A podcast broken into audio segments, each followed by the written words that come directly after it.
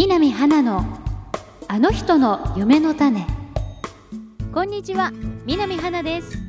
自分の歴史に散らばっていた夢の種を集めじっくり向き合って種をまき育てることで大きな花を咲かせている方々にお話を聞くインタビュープログラム。南花のあの人の夢の種。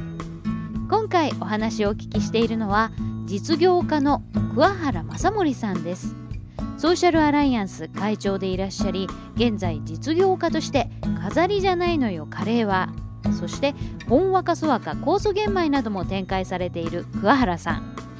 そんな桑原さんのインタビュー3回目になる今回はいよいよ最終回です。2011年の震災がきっかけで始めたこととは？そして福原さんは夢や目標を持つことよりも大切にしていることがあるんだそうです。それは一体どんなことなんでしょうか？今回もいろいろたくさんお話しいただいています。ぜひ最後まで楽しんで聞いてみてください。それから震災があった時に、はい、これは大変だと。で当時僕らみたいな経営者っていうのはやっぱり義援金とかっていうふうになるわけ、はい。はい、でもちろんあの多少はしましたけれども、うん、焼け石に水だなっていう金額ですよ。そんなに大儲けしてるわけでもないしね。で一時のブームで終わりそうだなっていうのがあって、うん、なんか永続的に支援できないかなみたいな。やっぱそこを考えますよね。それを考えた時に、うん、バーでね僕が料理も好きでカレーをずっと作っててね、それ大好評だったわけ、じゃあこのカレーでカレー屋さんのあの飲食店をやろう。そしたら雇用もね作れたりとか、でその被災地に炊き出しに行ったりとかね、じゃあレトルトカレーがあったら遅れたかもしれないとかねなんかいろいろ考えてカレー屋をやろうって言ったのが、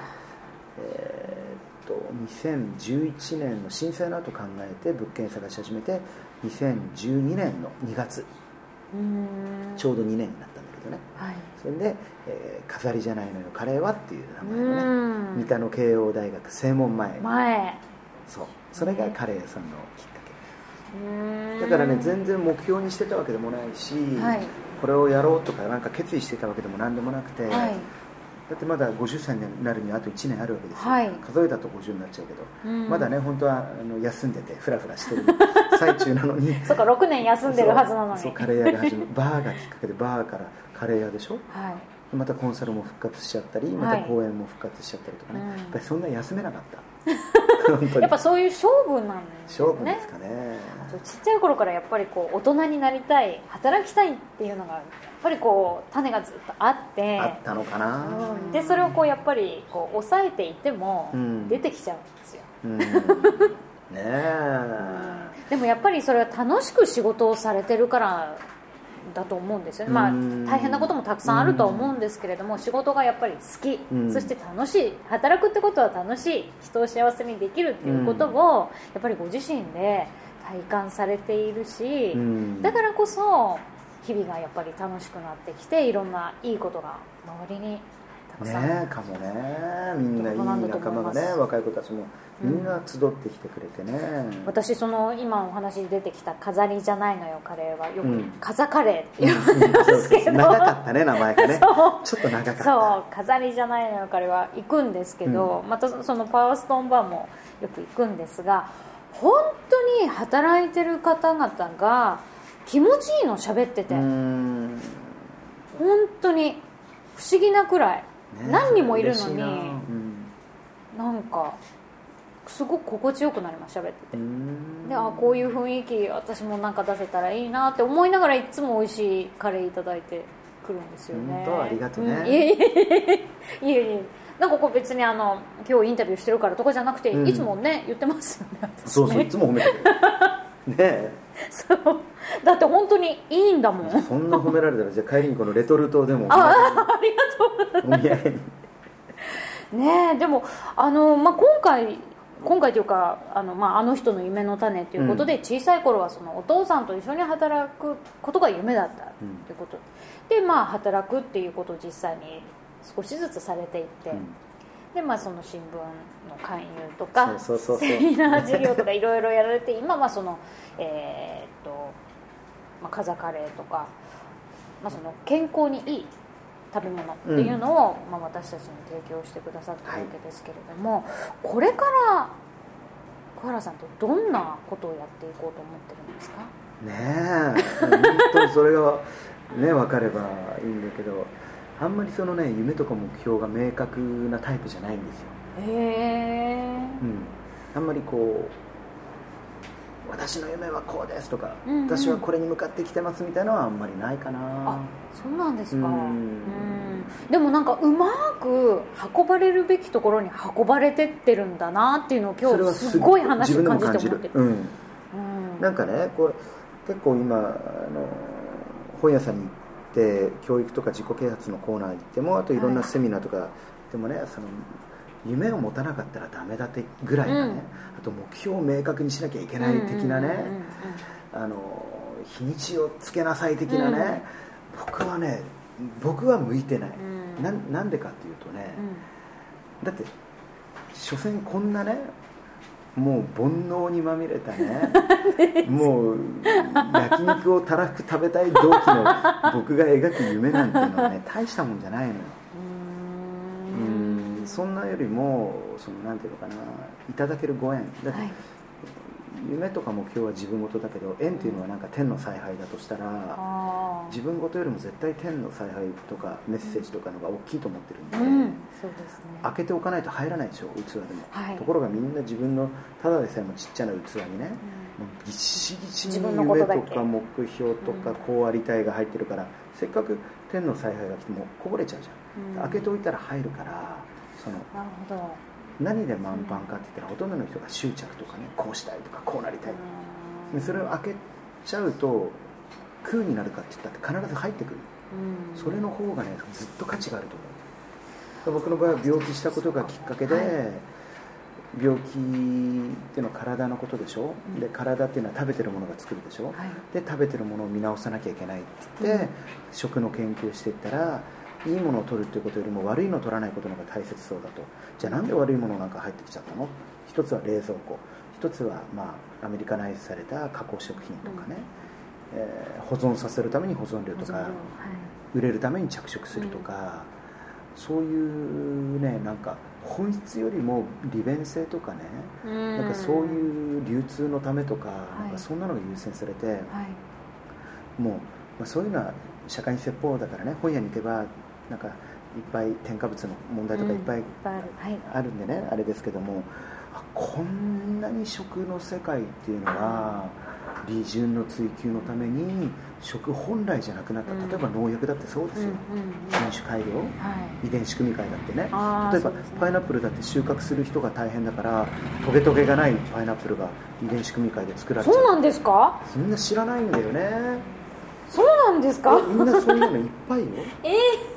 え言えない話なんかいっぱいあるよ。効率よく鶏ももを取るために。ねっていう話知らない？ちょっとそれ聞いたことあるかも。えっと思うでしょ、うん、だって輸入する時に虫がつかないように燻蒸って言ってね、はい、殺虫してからじゃないとやっぱりそれがしてないと受け付けないっていうあれがあったりとか、うん、まあこれを話し始めてもまたね3日3晩かかっちゃう やめときますけど、はい、僕は自分の病気をきっかけにそういったところにメスを入れてね、うん、クエスチョンを持ってコマーシャルしてるから安全だっていう洗脳じゃなくてね、うん、本当の体を良くする食べ物って何かなとかを考え始めて、うん、僕の場合は病気が大きかったから、はい、それをオペしないで治そうと決めたからやっぱり食事療法とか、はい、免疫療法とかあとさっきのパワーストーンの波動療法とかっていう方で治すと決めたから、はい、で見事に治って、ね、全然年も取らないし若返って、だからその食っていうものに対してあの今子供たちなんかもね例えば親だって便利だから冷凍食品、うん、便利だから、うん、でうるさいからあのおやつあげとけば黙るとかね、うん、ファミコンをあげれば黙るからうるさいからとかね。そんなのばっかりでしょ、だって黙らせるためにおやつあげるの、まあそれはまた脱線するから置いといたとして、やっぱりその食べてるものっていうのが体を作る、はい。はい、この体とメンタリティーの関連性とかってものすごくある、うん。そうですね、で僕が夢とか目標はないけれども方向性とイメージは環境問題なんです。え桑原さんのどこが環境問題ってなるかもしれないけど一つはねソーシャルアライアンスは、コミュニケーションってコミュニケーション環境だって環境問題っていうふうに位置づけてるわけ。例えば、えーと、オゾン層の破壊とか水質汚染とか大気汚染とかね、はい。もう大問題でしょ、はい、でも明日死ぬわけじゃないわけよ、うん、ねね。なんだっけ？PM2.5 MP2.5 だっけ、はい、が来ても明日死なないじゃない。でもコミュニケーション環境が汚染されると例えば学校で友達同士のコミュニケーション環境が悪化していじめ、うん、これ明日自殺者が出るかもしれないだって職場のコミュニケーション環境が悪化したらセクハラだとかパワハラでね、うん、うつ病で自殺しちゃう人が出ちゃうかもしれない、うん、だから家庭内の固定コミュニケーション環境が劣化してれば、うん、子供をロッカーに捨てちゃうとか、親を金属バットでなんていうね、全部コミュニケーション環境の悪化と劣化が引き起こしている社会問題なんじゃないか、だからコミュニケーション環境っていうのは水質地質大気汚染と同じように、それ以上に大切なコミュニケーション環境問題なんだっていうふうに位置づけてそこに対するノウハウやメソッドを面白くね楽しく提供していくっていった意味では環境問題なんですね。で今度は食という環境、はい、例えばあのうちがこだわってるのは油ね、はい、トランス脂肪酸ゼロで、シリコンゼロの本当のオーガニックのオメガ3オメガ6オメガ9369ミロクってねこれでミロクオイルっていうのを今ブランド化しようと思ってるんですけれどもところがあの法規制が日本はなくてね、はい、アメリカではトランス脂肪酸は全面撤廃なんです、うんうん、本当に、はいはいはい、ということはあの今日本はその法律がないんで、うん、トラン脂肪酸だらけの油で、うん、ほとんどの外食がされてるわけ、ね、それをアメリカに輸入して使ったら逮捕されちゃうんですよ、うん、傷害罪で。それ劇薬指定されてるわけ。それが劇薬それが日本はね全然問題なくてそういうのおかしいでしょっていうことなんだよ、だから誰もそこに法規制がないからメスを入れて、うちは今唐揚げチャンピオンっていうブランドで唐揚げ、はい、だって超 B 級グルメでしょ？で子供が大好きでしょ？揚げ物です。そうよ。だから子供が大好きな唐揚げだからこそ、子供に安全なオメガ3と6と9の入ってるね、シリコン入ってないトランス脂肪酸ゼロの油で揚げる唐揚げチャンピオンというのを今展開してるわけそうなんだ。だから唐揚げなんだ。そうなんです。流行ってるから唐揚げってそんな浅い話じゃないですね、ね、だって流行,、うん、流行りを作るならタイプだけど、うん、流行ってるものに乗っかるのはなんかあんま好きじゃない。なんかね、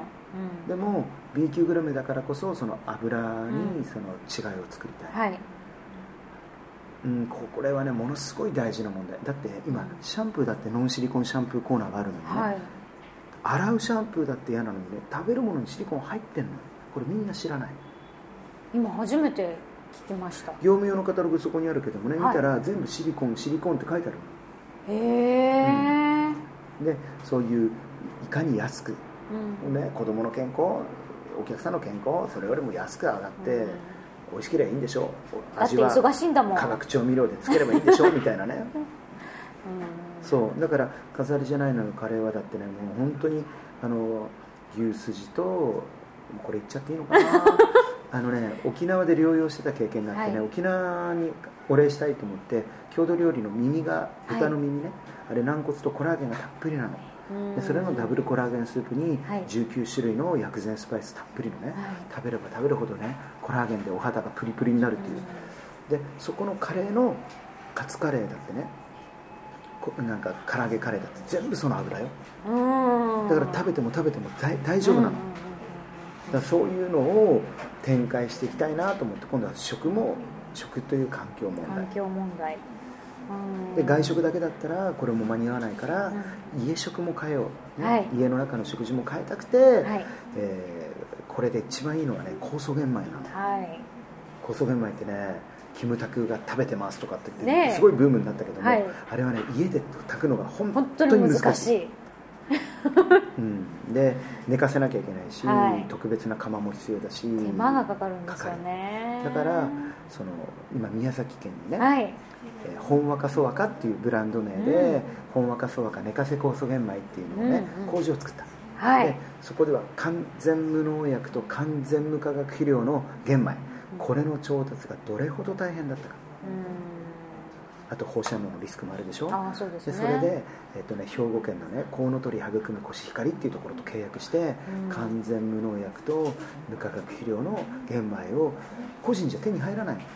提携して塩はね、えー、広島県の瀬戸内の潜水島、はい、仙人が酔いしれる島。潜水島のね、塩よ、はい、そこはね豊後水道と鳴門海峡から潮の満潮時に潮がぶつかって看板の差が56メートルにもなるという月のエネルギーのパワースポットなのす。ごい。そこで本当の昔ながらの製法で作った感謝の塩、うん、それと小豆も北海道の無化学肥料でしょ。完全無農薬、うん、それで儀式作法でしっかり炊き上げて1食ずつパックに詰めてね、うん、急凍冷凍して味と風味が損なわれないようにして、真空パックしてクール宅急便でご家庭にお届けするっていう会社を作ったわけ、うんそしたら、まあ、これおい食べたよね。食べました私。美味しいんだから。普通にあの通販で買わせていただいて、ね、本当美味しい。もう間違いない、うん、でこれがね酵素たっぷりになるわけで今サプリメントとかもいっぱいあるけどもサプリ反対してるわけじゃないんですけども、はい、サプリっていうのは食費プラスアルファかかるでしょ、うん、酵素玄米って食費でしょ、ね、食事でしょ、うん、だからプラスアルファもかからないから、うん、食事で酵素が取れたりとかビタミン B 群食物繊維とかもうカルミネラルとか全部取れる完全食なの、でこういうのでやっぱり食っていう環境をね家の中でも、みんなおにぎりしたら子供だってお弁当で美味しいしね。美味しかった。梅とかね、うん、ごま私あのごま塩がね思いのほか美味しくて。あれも感動よ。封を開けた時にお菓子になんかおせんべいの匂いかなって思ったぐらいなんだこれごごま塩って思っちゃったぐらいなんですけど大好きで私たっぷりかけて食べてます。それもね 今ね日本に入ってきてるごまのね99.9%がね外国産なの。ということはやっぱり殺虫の訓示をしてるのね。でうちのごまは、はい、えー、熊本火の国のごま、金ごま火の国の金ごま、本当にねもうこれがごまだったのかっていうねあと塩はその潜水島の塩でしょ、はいはい、もうもう、ね、もう全然違うんだってだから本物っていうものを提供したいな。でそれをやっぱりなるべく安価でお客様がね、はい、毎日毎日食事に変えられるようにしたいなと思って、で宮崎県の本若そ若工場で今でもみんなが頑張って炊いてくれてますよ。なるほどね。その食環境の方はそのミロクオイルね、はい、えー、トランス脂肪酸ゼロでオメガ3とオメガ6と9 9ミロク。そうなんで3だけ英語になっちゃうんだろう。オメガ3と6とない369 で魅力これがバッチリよ。でこれがね人間の細胞膜って、えー、脂肪酸でできてるでしょ、はい、脳の60%も油でできてるわけ。そのちびっこの油をねサラダオイルで作るのか、うん、でアマニ油とかもすごいいいんですけどもあれはオメガ3なんですよ。でオリーブオイルもすごくいいんですよ。でもあれはオメガ9なんですよ、うん、3と6と9が細胞を構成してる比率で入ってる奇跡的なオーガニック最高の油。そう。これもねあのこれからまた世の中に自分たちのね、はい、でうちの唐揚げチャンピオンと飾りじゃないのカレーはそれで揚げてますから。ねなんでこの油でこんな美味しく揚がるのって言ったらね唐揚げなのに。もうねこの油で食べた唐揚げ食べたら多分他で食べた時の差がもう全然違う。がっかりしますねきっとね、うんもう唐揚げチャンピオンで検索してほしい。そうですね、で唐揚げチャンピオンあの駅の前にあるって聞いたので、うん、あのぜひ行ってまたあのメッセージ出そうと思います。あとはね不動前っていうね。あそうですね。そっちが先ですね、不動前、あとは千葉のそこはなんだっけ？行徳。うん。でこれからは仙台とか。これからそれはフランチャイズで全国そうなんですか。ええでもそんなふうに、まあ、唐揚げチャンピオンっていう形を通じて、まあ、そのコミュニケーションという環境を整えっていうことをやってやっぱりねうちはトラン脂肪酸ゼロですよ、うん、完全オーガニックですよっていうと、うん、ね、そこの地域のママとかね、うん、主婦の方が「ねあんたトラン脂肪酸って何なの?」とか。うん、知らない方もたくさんいるから、そこで実はねトラン脂肪酸とはですねって言って、これでそのマーケットを啓発したいなと思ってる。ああそうだったの？知らなかったわとか、なんで日本はそれが認められちゃうの？変ねみたいなね。そうやってちょっとずつちょっとずつニューヨークがねそうやって市民運動で法法改正まで行ったところなの。で我々もそれをモデリングして、はい、えー、一般のやっぱりこの市民運動でね、はい、みんな知らないから。でいつかは、ね、うちはあのトラン脂肪酸ゼロのオイル使ってますみたいなね、ほらドラフトマスターがいますとか、紀州の備長炭塩の店みたいなね、でうちはあの安全なあの、うん。オーガニックのトラン脂肪酸ゼロですとか、み魅力であげてますみたいなね、そうなってくるとえお宅はまだ油変えてないのみたいなうん。こと、だんだんお店の人たちもあうちも変えないととかね、うん。あとオリンピック決まったでしょ、はい。2020年、はい。すると諸外国は法規制になってるから日本だけなのよ。先進国で法規制になってないのそうなんですということはかアスリートが東京に来ると、うん。え日本の油はトラン脂肪酸が認められてるらしいぞ、そんなのおかしいじゃないかって言って、こう世論がそうですね。すごい追い風なのよ、ええこの波に乗って、ええ。日本のトラン脂肪酸の法規制に変えるまではい。ちょっと頑張りたいな、あなるほど、じゃあこれからはそういった社会活動っていうのは変だけども、まあ、そのうん。食を通じてかんコミュニケーション、環境を整えるっていうところにミッションステートメント、うんミッション。なるほど。はい。だから夢とか目標とかって言ったらイメージとかねこうなりたいっていうのはあるけれども、うんはい。どっちかって言ったらその夢や目標よりも自分のミッション、ん。何のためにやるのかなっていう、はい。だからねその唐揚げが流行ってるから始めたんだと思ったっていう人もいっぱいいるかもしれないけども、最初はそれでもいいから、うん。なんで桑原が唐揚げ、うんなんで飾りじゃないのよカレーは、うん。なんで唐揚げチャンピオンなんでほんわかそうわか、うんうん。この3つはね本当検索してほしい、うん。でちゃんとコンセプトが全部明確になってるんでね。うん。あそういうミッションのもとやってるんだと、うんうんうん。自分の夢って言ったらなくはないですよ、はい。だでもそこに向かってるよりもミッションに向かってる方が、うん。僕は友達として出会ったらやっぱり刺激受けるし、そうですね。応援したくなるしね。うんうん。でそこに向かっていくとなんか自分が思ってた夢よりももっと大きな夢がねなんかご褒美で器にスポンと入れてもらえるような気もするし。うんうんうん。うんその器がやっぱりこういつもフルフルじゃないだけにうん。入ってきやすいですよね、きっとね。そうなんです、だうん。から今あのミッションパーソナルミッション作成講座っていうのを今、もう一つの方のね、まあ、本業の方にはい。コンサルとか、はい。あのプライムアソシエイツっていう会社の方ではそっちを走らせながら、はい。はい。まあね忙しいよねそう。ね そう言われてみればそうだ。うん。うん。本も出版されてるじゃないですか。そうですね。ね。Kindle でも読めますし。ああ本当、ねえ。ありがとう。読んでくれるの？ね 読めますしね。え、うん。だからすごいなんか楽しいですよ。まあもちろんうん。忙しいけれどもみんなこうやって仲間が頑張ってやってくれてるしね、はいえええええ。うん。えじゃあ最後にあの、まあ、小さい頃からお父さんと一緒に働くことが夢だったっていう、まあ夢っていうか働けたらいいな、うん、何になりたいって言ったら、まあ、お父さんと働きたいみたいな。ね、まあ、今もあの他界されていらっしゃらないというお父さんですけど、お父さん今の桑原さんに何て言葉かけてくれると思いますか？ねえ。そんなこと言ったら泣いちゃうじゃないですか、それはもうすごく喜んでると思う。ねえ。うねえ、うん。喜ばないわけないと思います、うん褒めてくれると思う、ね南花のあの人の夢の種。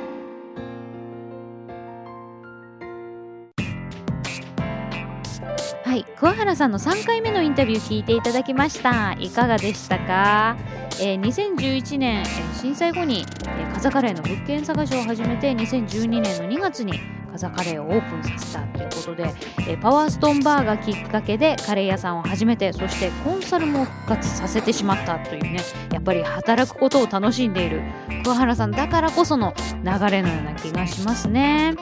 そして、えこれから何をやっていくのかと問いにはあまり未来に向かって何をしようっていうのはないと。でも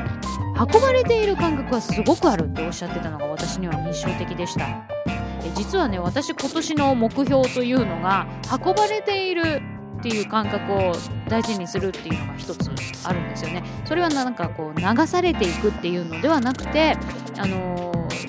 起こっていることにこう無駄にこう反撃したりせずにあのきちんと受け入れてで前向きに対処していくっていうふうに私は捉えてるんですけれどもこの運ばれていくっていうのは実感しているなんていうことを桑原さんがおっしゃってたのがすごく嬉しくてあ同じだなって思ったのが嬉しかったんですよね。で、えーまあ、病気をきっかけに食べてるものっていうのを見直さなきゃって思っていいものを取るというよりも悪いものを取らないというところに目を向けたっておっね二点非なるものだと思うんですよね。いいものを取るっていうところにフォーカスするのももちろん大事なんだけど悪いものを取らないっていうふうに気をつけていればおのずといいものしか取取り入れないっていうことになるのでね。これちょっと私も気をつけようかなと思いました。そして本当に体にいい食べ物って何だろうと考えるようになってソーシャルアライアンスはコミュニケーション環境を、まあ、環境問題と位置づけて食という環境でこれから対峙していくということでね、えー、唐揚げチャンピオンそしてカザカレー酵素玄米もねプロデュースされているということなんですけれどもやはり体とメンタリティの関連性は絶対にあるっていうふうに強く、え、おっしゃってましたけれども本物を提供したいとなるべく安価で提供したいっていうことで桑原さんのプロデュースされているその酵素玄米だったりカザカレーっていうのを、まあ、日頃私も親しんでいるんですけれどもその悪いものを取らないっていうところねフォーカスするとやっぱりその答えっていうのは桑原さんの手がけているような食品に行き着いたりするのかななんていうふうにも考えました、えー、食を通じてコミュニケーションを変えるということもおっしゃってたのが非常に印象的でしたけれどもやはりね夢や目標を持つというよりも自分のミッション。何のために僕がやるのかというのをこれからも追求していきたいっていうふうに言っていてなんかねやっぱ最後までかっこいいなーなんて思いました。さてえ今回、えー、桑原さんからリスナーの皆様にカザカレーのなんとレトルトカレーをプレゼントということでいただいています。4名の方にプレゼントしますのでえ今回の、えー、番組3回でお送りした桑原さんのインタビューこの感想をアンケートでぜひお答えください、えー、お答えくださった方の中から抽選で4名の方にカザカレーのレトルトカレー送らせていただきます。ぜひふるってご応募ください。桑原さん今回は素敵なお話聞かせていただいてありがとうございました。南花のあの人の夢の種。次回もどうぞお楽しみに。